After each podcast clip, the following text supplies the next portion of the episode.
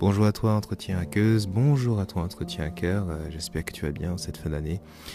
Et ouais, j'ai un petit sujet pour toi, et en fait ce petit sujet il a à voir avec le nom de coach que je me donne, qui est celui de entretien hacker. Et surtout, le thème que j'aimerais aborder avec toi, c'est pourquoi tu te dois de devenir un entretien hackeuse ou un entretien hacker. En fait, qu'est-ce qu'il y a derrière ce mot entretien hacker? Alors, ce que c'est qu'un hacker, ce sont des personnes qui sont extrêmement astucieuses, alors qui se sont souvent illustrées dans le milieu informatique, c'est ceux qu'on connaît le plus. Mais ce sont également des astuces, ou même on peut parler de l'ingénierie ou du génie humain qui a toujours accompagné l'histoire de l'humanité, et cela va des architectes, avant même qu'ils soient appelés architectes, qui trouvaient des astuces pour faire tenir des cailloux ensemble, ou des paysagistes, ou des personnes que vous connaissez qui sont capables de faire très rapidement et efficacement des actions, ce qui leur donne une certaine sérénité. Et des actions, j'ai envie de dire, et des astuces qui sont devenues tellement profondes et tellement impactantes que finalement c'est devenu des pans entiers de connaissances. Et là, en remontant à l'histoire, on pourrait aller très très loin à ce sujet. Alors peut-être sommes-nous au tout début de quelque chose qui un jour deviendra une science, hein, j'en sais trop rien, en tout cas c'est ce que j'espère. Mais l'idée est la suivante: entretien hacker, entretien hackeuse, ça veut dire que toi tu es capable d'être quelqu'un d'astucieux lors des entretiens.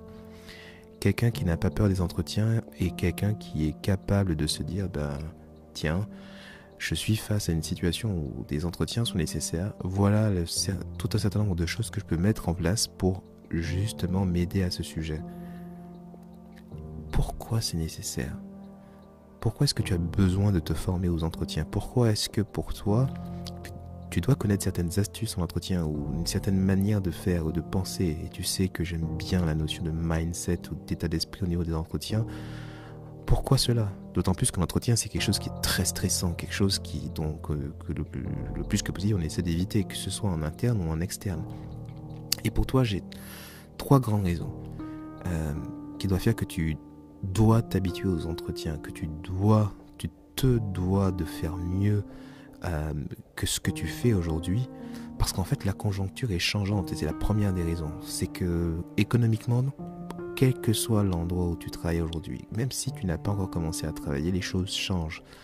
On est loin de l'époque des 30 glorieuses où on avait le même travail toute sa vie, donc c'est-à-dire que tôt ou tard tu seras amené à changer de travail, et si tu ne veux pas changer de travail de ton fait, du fait d'autres personnes, ça risque d'être le cas. Du genre rachat d'entreprise et tu t'es au milieu, ou bien changement de politique si tu es fonctionnaire et tu te retrouves dans des postes que tu ne veux pas. Si tu n'es pas capable de pouvoir aller vers ton boss, ou être capable d'aller à l'extérieur et de te trouver toi-même ton propre travail, un travail qui te plaise, et d'avoir la boule au ventre à chaque fois de le faire, tu resteras complètement coincé. Donc la conjoncture économique change, on ne peut rien y faire. Par contre, sur toi, tu peux faire des choses, tu peux faire des changements. Deuxième point, tu dois être armé. Parce que c'est ça tout l'objectif d'être en entretien hacker, c'est de savoir de quoi on se parle lors de l'entretien. Je l'ai déjà dit sur les réseaux sociaux et je le redis très fortement, c'est pas un combat. Si tu perçois l'entretien comme étant un combat, quoi qu'il soit, à moins qu'on combat contre toi-même, mais c'est quelque chose qui fait que tu es déjà perdant. Non, c'est une discussion, c'est un échange avec des individus. Et moi, j'aborde l'entretien de manière extrêmement bienveillante, où on apprend à s'écouter, on doit s'écouter. Et un entretien, je dis souvent, ce n'est pas à propos du candidat, c'est à propos de la personne qui te reçoit. Donc tu dois être armé. Voilà pourquoi tu te dois de devenir entretien hacker. Parce que si tu ne le sais pas, tu peux venir avec toutes sortes de préconceptions. Ah tiens, le chef demande à te voir. Mon Dieu, qu'est-ce qui va encore se passer? Qu'est-ce qu'il va encore me dire? Encore cette terrible boule au ventre. Là, quand tu le sais, tu es armé, en interne comme en externe. C'est-à-dire que si tu vas chercher un nouveau travail, ou si jamais tu cherches une promotion, à avoir un meilleur salaire, à avoir de meilleures conditions de travail, ou tout simplement aller vers un poste que tu veux, et parce que tu es en train de mourir au fond de toi, là où tu es. Tu sais ce que c'est qu'un entretien, parce que tu auras appris. Troisième point, je dirais, c'est pour toi. Et celui-là, je me suis rendu compte d'une chose au bout d'une centaine d'entretiens d'embauche passés. C'est que mon moral augmentait, ma connaissance de moi ou ma confiance en moi augmentait d'une manière telle que je recommande aujourd'hui, mais en posologie, au moins 3 entretiens par an. Mais littéralement, si tu ne sais pas qui tu es dans ton travail, si tu te poses des questions de savoir mais qu'est-ce que je fais là, qu'est-ce que je vois, va passer 3 entretiens à l'extérieur, 3 boîtes différentes. Parce que ce qui va se passer, alors comme j'ai tendance à dire, le premier tu te fais défoncer, le deuxième tu finis par te dire ah j'arrive à peu près à savoir comment ça se passe, et le troisième enfin tu te dis hey, je crois que j'ai compris à peu près comment ça marche. Moi évidemment je recommande d'en faire des dizaines, mais déjà 3 entretiens. Et c'est assez marrant, lorsque tu entres dans la discussion avec un interlocuteur, quelqu'un d'autre que les personnes que tu connais, ou même en interne, tu vas aller postuler à 3 services différents, en sachant qu'ils ne t'attendent pas et qu'ils ne veulent pas spécialement de toi.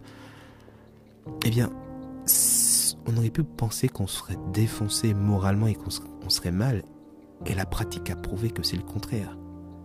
Parce que on a une vision déformante de soi, tout d'un coup dans l'entretien, on revient à une réalité, on comprend quelle est sa vraie valeur, qu'est-ce que ça veut dire, qui on est finalement, et ça ouvre les yeux d'une force. Et d'ailleurs, le 4e point en fait qui est un bonus et une conséquence de ça, puisque ce 3e point c'est que ça augmente ton moral, ça augmente ta confiance en toi, c'est que finalement, et c'est un bonus, finalement tu travailles mieux dans ton propre entreprise. Parce que je trouve que je n'ai jamais aussi bien travaillé qu'à partir du moment où j'ai passé des entretiens et beaucoup d'entretiens. Parce que tout d'un coup, je me rendais compte de quelle était ma valeur. Ça me permettait de me dire hey, « mais en fait, je suis vraiment capable de le faire parce que d'autres sont très intéressés par cette compétence. » Donc, mon message pour toi en cette fin d'année, au début de cette année qui commence, c'est de dire « il faut que tu deviennes entretien à cœur. » On ne sait pas ce que l'année va devenir, on ne sait pas du tout à quelle sauce entre guillemets on sera mangé. Et la façon que toi tu as de pouvoir reprendre du pouvoir sur ta propre vie, c'est justement de devenir entretien à cœur. C'est que l'entretien ne te fasse pas peur. C'est que tu n'aies pas peur d'aller voir ton chef, tu n'aies pas peur de sortir de ton secteur, de sortir de ta ville, de sortir de ton confort habituel. Parce que le jour où les choses commenceront à ne pas forcément bien se passer, tu sais que tu seras armé et que dans un temps donné, tu pourras retrouver le travail et tu sauras te battre, et tu sauras faire le nécessaire pour en obtenir un autre. Donc, cher entretien à cœur, deviens-en un et n'oublie jamais, tu es au top. À très bientôt.